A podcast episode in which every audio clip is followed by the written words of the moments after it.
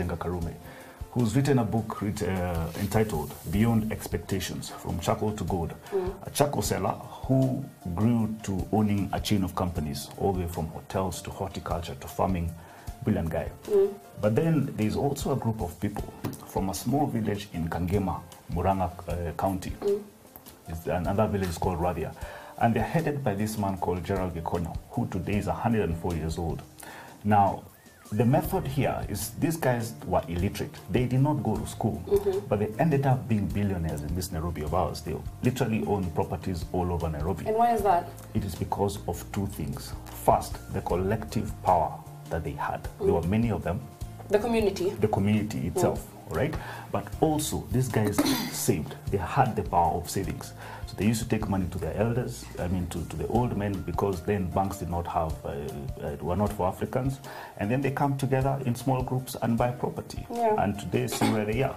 Yeah, no, I think that's a good point that you're bringing up because Yeah. I think the norm for a long time Yeah. was that formal education Yes. Didn't exist. You know, having a certificate to validate your intelligence was Yes. not Was a not- thing. yeah, not only in Africa but globally. That is true. And so it's only now that this Western idea of having to validate, as I said, your intelligence has become a thing that as Africans we've really taken on. Yeah. And now, you very say, say you're dropping out of school. Let's see what your parents are going to say. when, when you ask, when your parents tell you what you're going to be, you're going to be a doctor, a Yes. a lawyer, lawyer, an engineer. an engineer. You know, that's those are the only things that they consider to be worthy educational, you know, pursuits. Yes. But now we view dropping out as a problem that we need to find a solution for. Yes. That is But I think we should ask this question: Yeah. As Africans, have we now put too much value Yes. onto education, or as Prof would say, have we put too much value into certification? Absolutely. A piece of paper, a receipt that Yeah. tells you Yeah. that you have paid X amount of money to get X amount of classes, and now you are this. In fact, what he says is a, a degree without culture is just a receipt.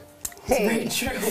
So there was a study done by a group called Gallup in 2013, Okay. and they looked that uh, they looked at the value that 31 African countries placed on education in comparison to family connections, work ethic, and intelligence Yes. in relation to success. Yeah. And there are three findings that I want to highlight. Okay. The first one is a majority of the countries found that education was critical to success. Mm. So you had 73% of people in Botswana agreeing, 63% in Tanzania agreeing. Yeah. The second finding was a trend that showed that former British colonies Hmm. had different cultural experiences than French speaking colonies. Okay. Yes. So the British valued, or the British colonies rather, valued education higher than the French colonies did. Yes. Hi there. Hi, Kenya. We value education really highly. The funny thing though is that Kenya was only at 58%. Yes. So we were in the, yeah, in the mid range. Mid, okay. Whereas you have the French colonies like Cha- uh, Cameroon, for example, Yeah. only at 13% valuing education as a measure of success. Mm. Wow. So the third finding, the French colonies saw success as a function of personal relations Yes. rather than educational, Yes. you know, proof.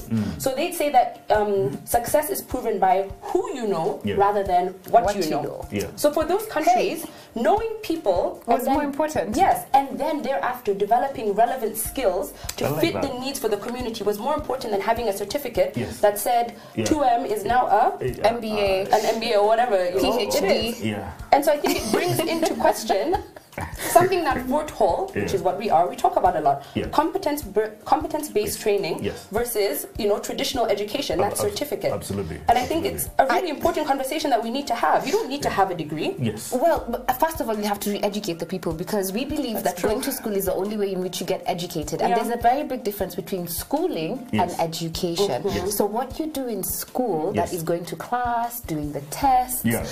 doing the run-of-the-mill things, is very different from education, Education. which is broad-based. And Absolutely. as Prof also says, Yeah. it also includes the culture, it also includes family, it includes social connections, Yes. it includes relationships. Yeah. Yes. So I guess we Yeah. would have to have a broader definition of what we mean by education and not Yes. just limit it to what you get out of school. Because I think skills are so important. Yeah. You know, we've become a very import-oriented country. We're not exporting anything because we don't have the skills, or our young people don't have the skills Yes. to build a car, for example. Yeah. The skills that we have are, I know how to do accounting. Yes. But sometimes, you know, if we want to, Oh, yeah. you know, start this industrial revolution in Kenya or in Yes. Africa, Yes. we need to have people who are able to use their hands Yes. to do the things that are going to take us to the next The next level. That's very frontier. Booker T. Washington right there. There. You're talking Ooh. about industrial training Yes. versus going to school and being educated Yeah, and getting a degree and certificate. Yeah. I don't know. I don't know. And, and the one thing I have to say is this: mm. bearing in mind the things that we've done this week, I have to say that we have to look at all of them with a pinch of salt. Yes. Because mm. one of the things that we've said, and we just said it right now, there's a difference between schooling and education. Yeah. So Yeah. yes, Steve Jobs did quit schooling, Yes. but he was educated because he now dropped in, as he called it, Yeah. on the classes that he thought were relevant, to him. Absolutely. So he did get an education Yes. of Yeah. sorts. Yeah. But also on the other hand, there's mm. something that we have as human beings, Yes. and it's a cognitive bias. And Yeah. we've done a lot of cerebral books in the past, Yeah. and we have a cognitive bias that's called survivor bias. Yes. So as human beings, we have a tendency to look at those who fa- who passed Mm. as the thing that will happen to us, and disregard anything Yes. about any failures.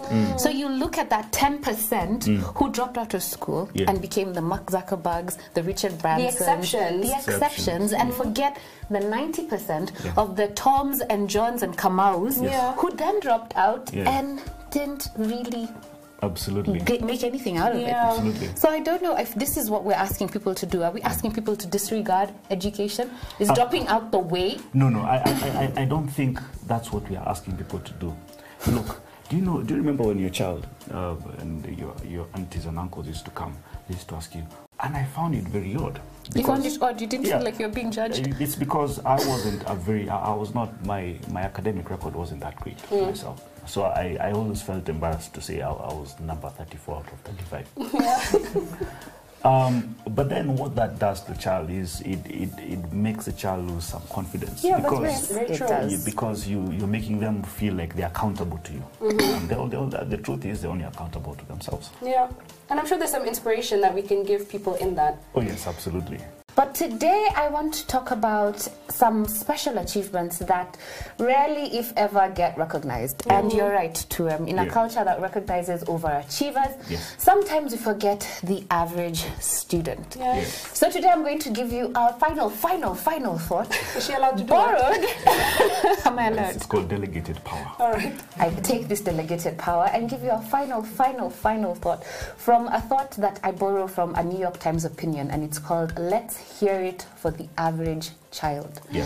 Here's to the student who does all their homework and submits it on time. Yeah. Here's to the student who studies diligently for tests and shows up for every tuition session, mm. yet nevertheless manages to earn a C. Mm. Here's to you because in real life mm. you excel at what you do best and let others excel at what they do best. Yeah. For the rest of your life, you will never again think of this C that you got when you were in school, mm. but you will bring the character that you formed by being consistent and diligent. This is to the bench warmers who watch the game but never get to play. This is for the daydreamer who gazes outside because real aha moments, mm-hmm. those business moments, those moments of serendipity, Yeah. they come when you're idle, when you're staring out the window or wandering aimlessly. Mm. Yeah. So I'm going to give you one last reminder of truth. And this is it. Life is not a contest. Yeah. It's not about being a billionaire or about being exceptionally gifted at something. Mm. It's about being here and being the unique you that you are.